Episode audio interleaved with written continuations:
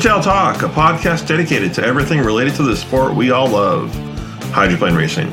I'm your host, David Newton, and it's time once again, so sit back, relax, and welcome to Rooster Tail Talk.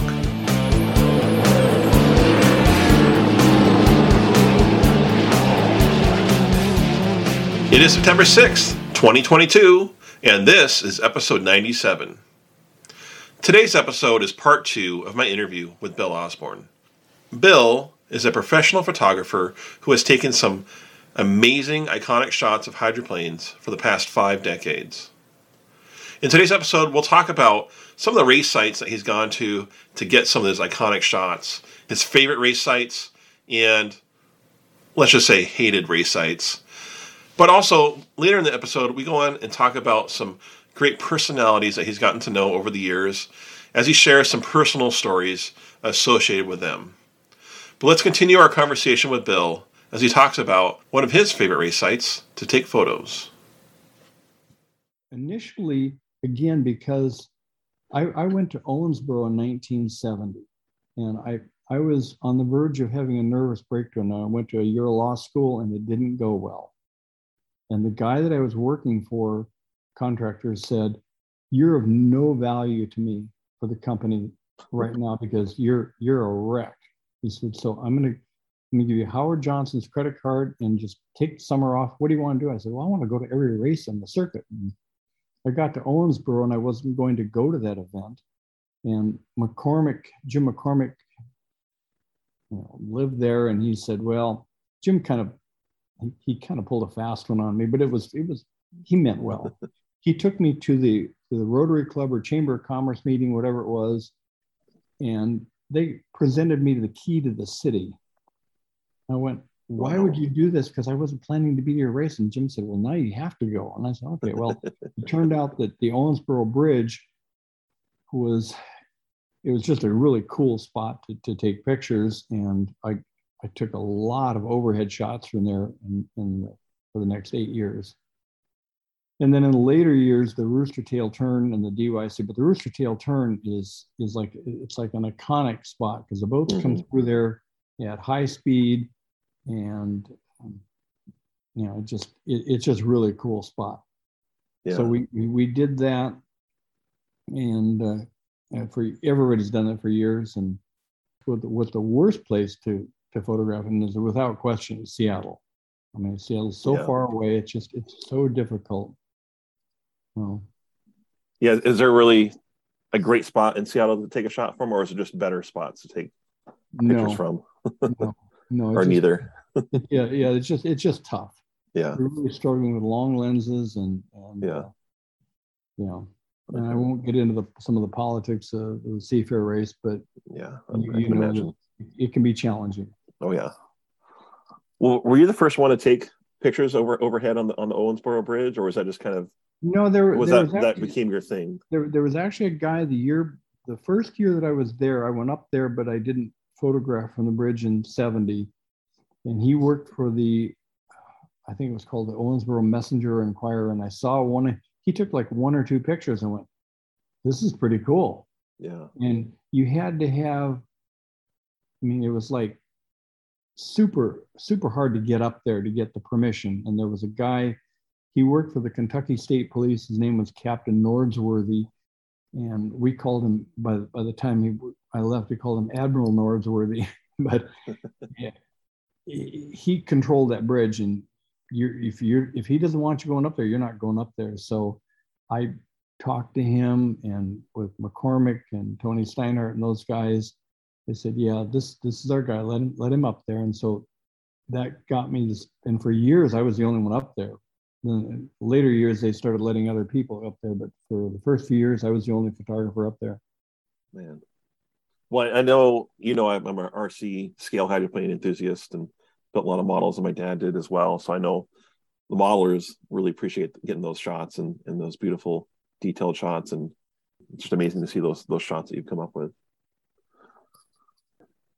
out of the years you've, you've done photography and been around the sport of hydroplane racing you've met a lot of notable people.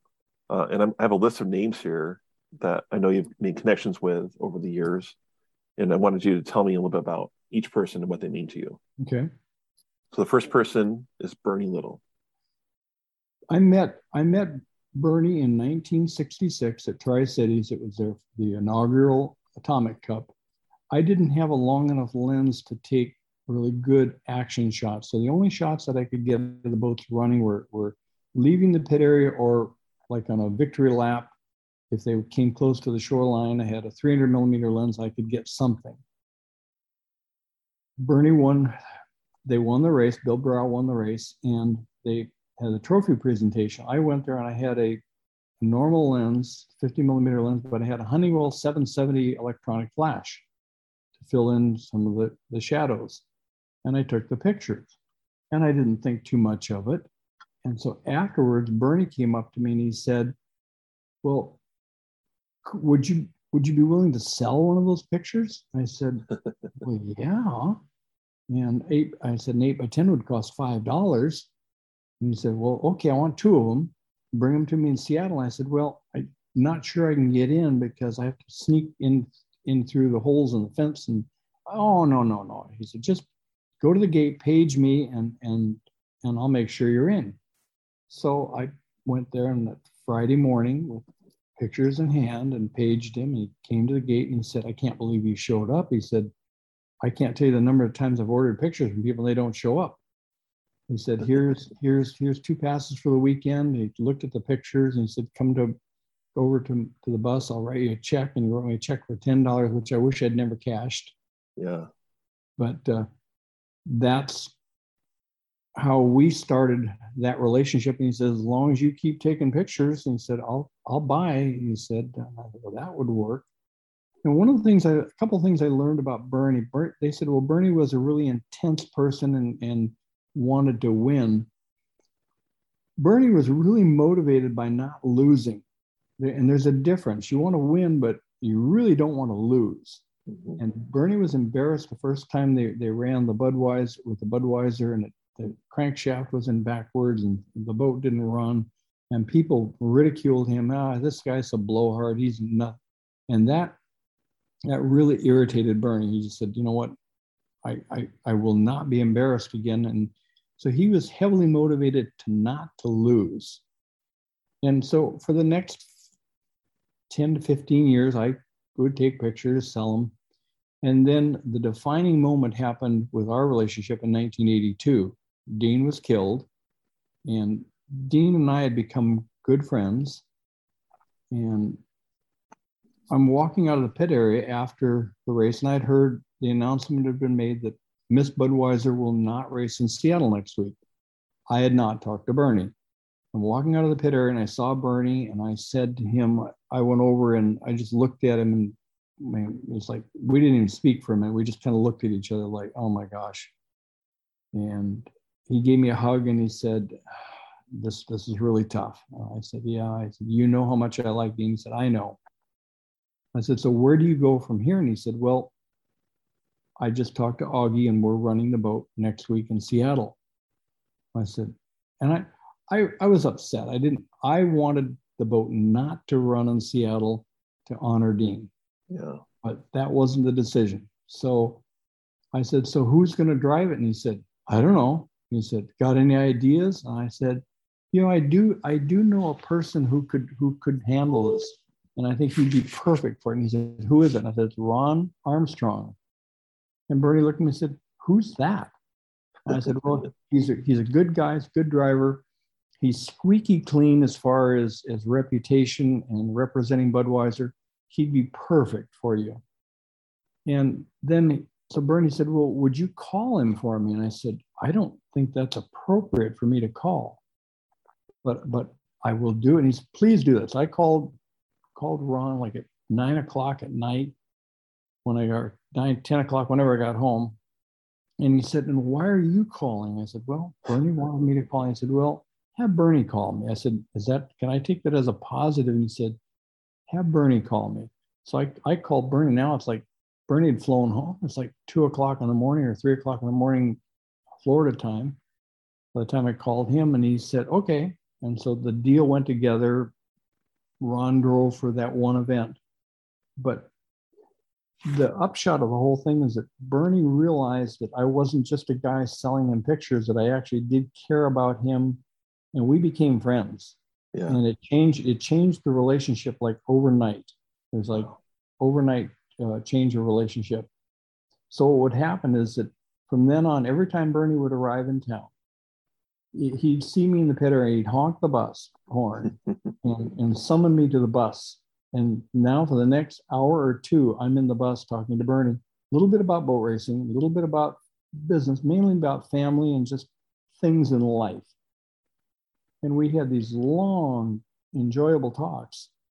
And, you know, I, I knew that he liked me and I, and I liked him. And there's there's, there's a funny thing that happened that the last picture that was ever taken with my camera, we were in Seattle, and Bernie, I'd taken pictures of Bernie with with Joe and the grandkids and Dave, and he said, you know, he said, we keep doing these yearbooks. You you put all these pictures in. You've never been in the yearbook. I said, no. And he said, well, we need to get you in there. so I set my my my my flash up, set the camera up, handed the camera to a friend of mine and said, just click a few shots and take these. And that was the last picture with my camera that was ever taken of Bernie was the one with me, which is is in the book. Yeah. And I, I thought Yeah. that was pretty cool. But you know, Bernie's obviously the impact on the sport is he raised the bar for performance, um, the professionalism, level of professionalism that you know they did was just it was unparalleled. And he he single-handedly, in my opinion, changed the sport because not just because of the technological advances that happened under his watch, but just because of the level of pro- professionalism that they did. And so, and and you know, like I say, I, I I think back on those moments. You know, the boat racing was cool, but what I really liked was I liked the fact that we could sit down and just talk. That meant a lot. That's special. How about Bill Muncey? Bill Muncey, as, as I told you earlier, he put me in the in the cockpit of Miss Thriftway in 1955, so I was hooked. In 1957, my favorite boat was destroyed on the Ohio River, and I I made a hand drawn picture of Mr. Thriftway and a get well card, and I sent it to Bill. I thought, well, we'll see what happens. So I didn't hear from him. At the end of the year, I got a Christmas card. It was a Bob Hale Christmas card and a little thank you note on there. Thank you for for caring about me, and, and I thought this was really cool. And so, and then in '58, when he hit the Coast Guard cut, I sent him another one, and, and he thanked me for that.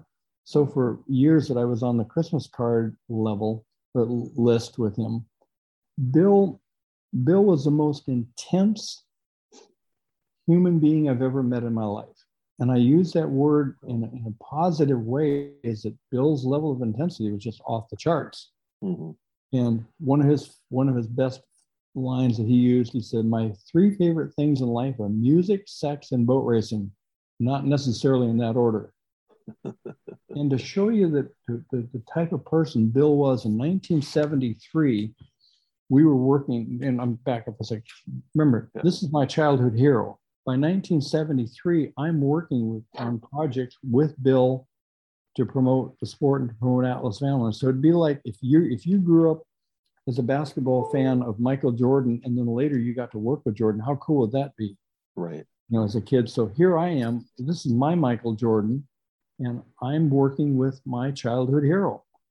So I called Bill up about this project, and he said, "Well, what? You know, what's new with you?" And I said, "Well, I, I got to tell you, I, I got to do something kind of cool today.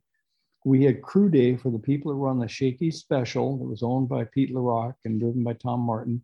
And everybody that helped on the team got to go for a ride. And then we also got to take over the controls for, for a lap.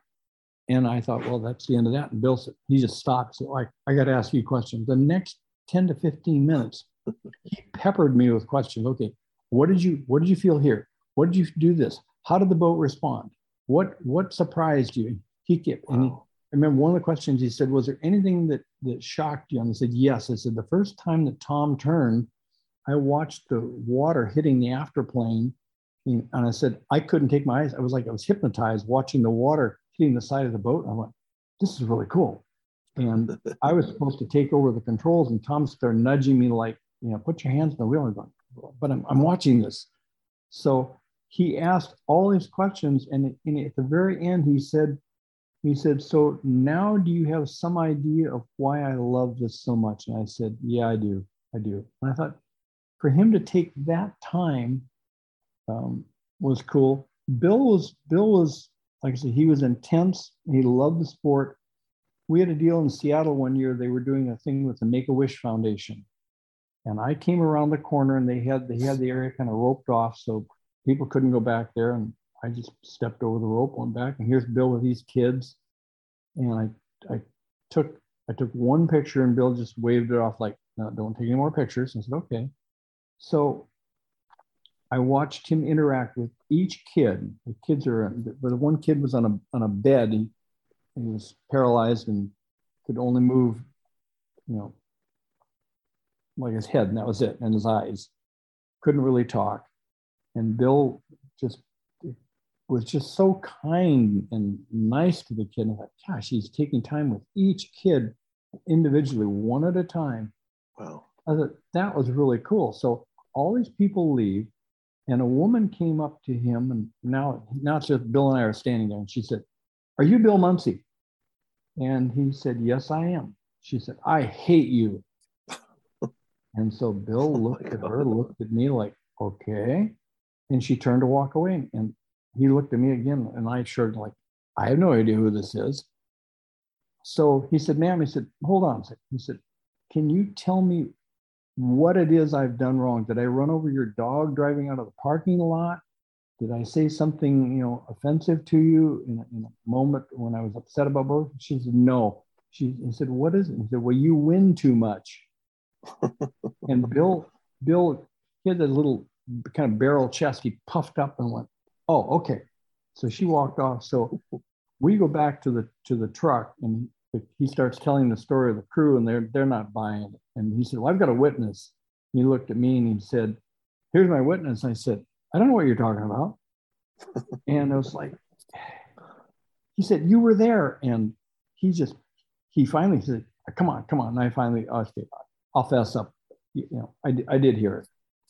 Another another funny one was that with Bill is we were at the 1975 Gold Cup, 20 year anniversary of the 55 Gold Cup. We're at Tri Cities and we're waiting for the referee. They're, they decided to hold a drivers' meeting down on the dock. So we're waiting and waiting and waiting for the referee. And Bill and Lee are, are talking. And Lee said, You know, this is the 20th anniversary of me winning the Gold Cup. And I looked at, at Lee and I said, what are you talking about? I said, you didn't, you, how could you win the gold cup? You, you finished second, three heats. Bill won, was third and had two firsts. So obviously Bill won the race. And Bill started to correct me and I looked at him and he went, oh, I got it. So Bill, Bill and I just hammered on Lee for about three minutes until Lee, when he would get upset, he would turn like beet red. And it's like you're waiting for a blood vessel to explode.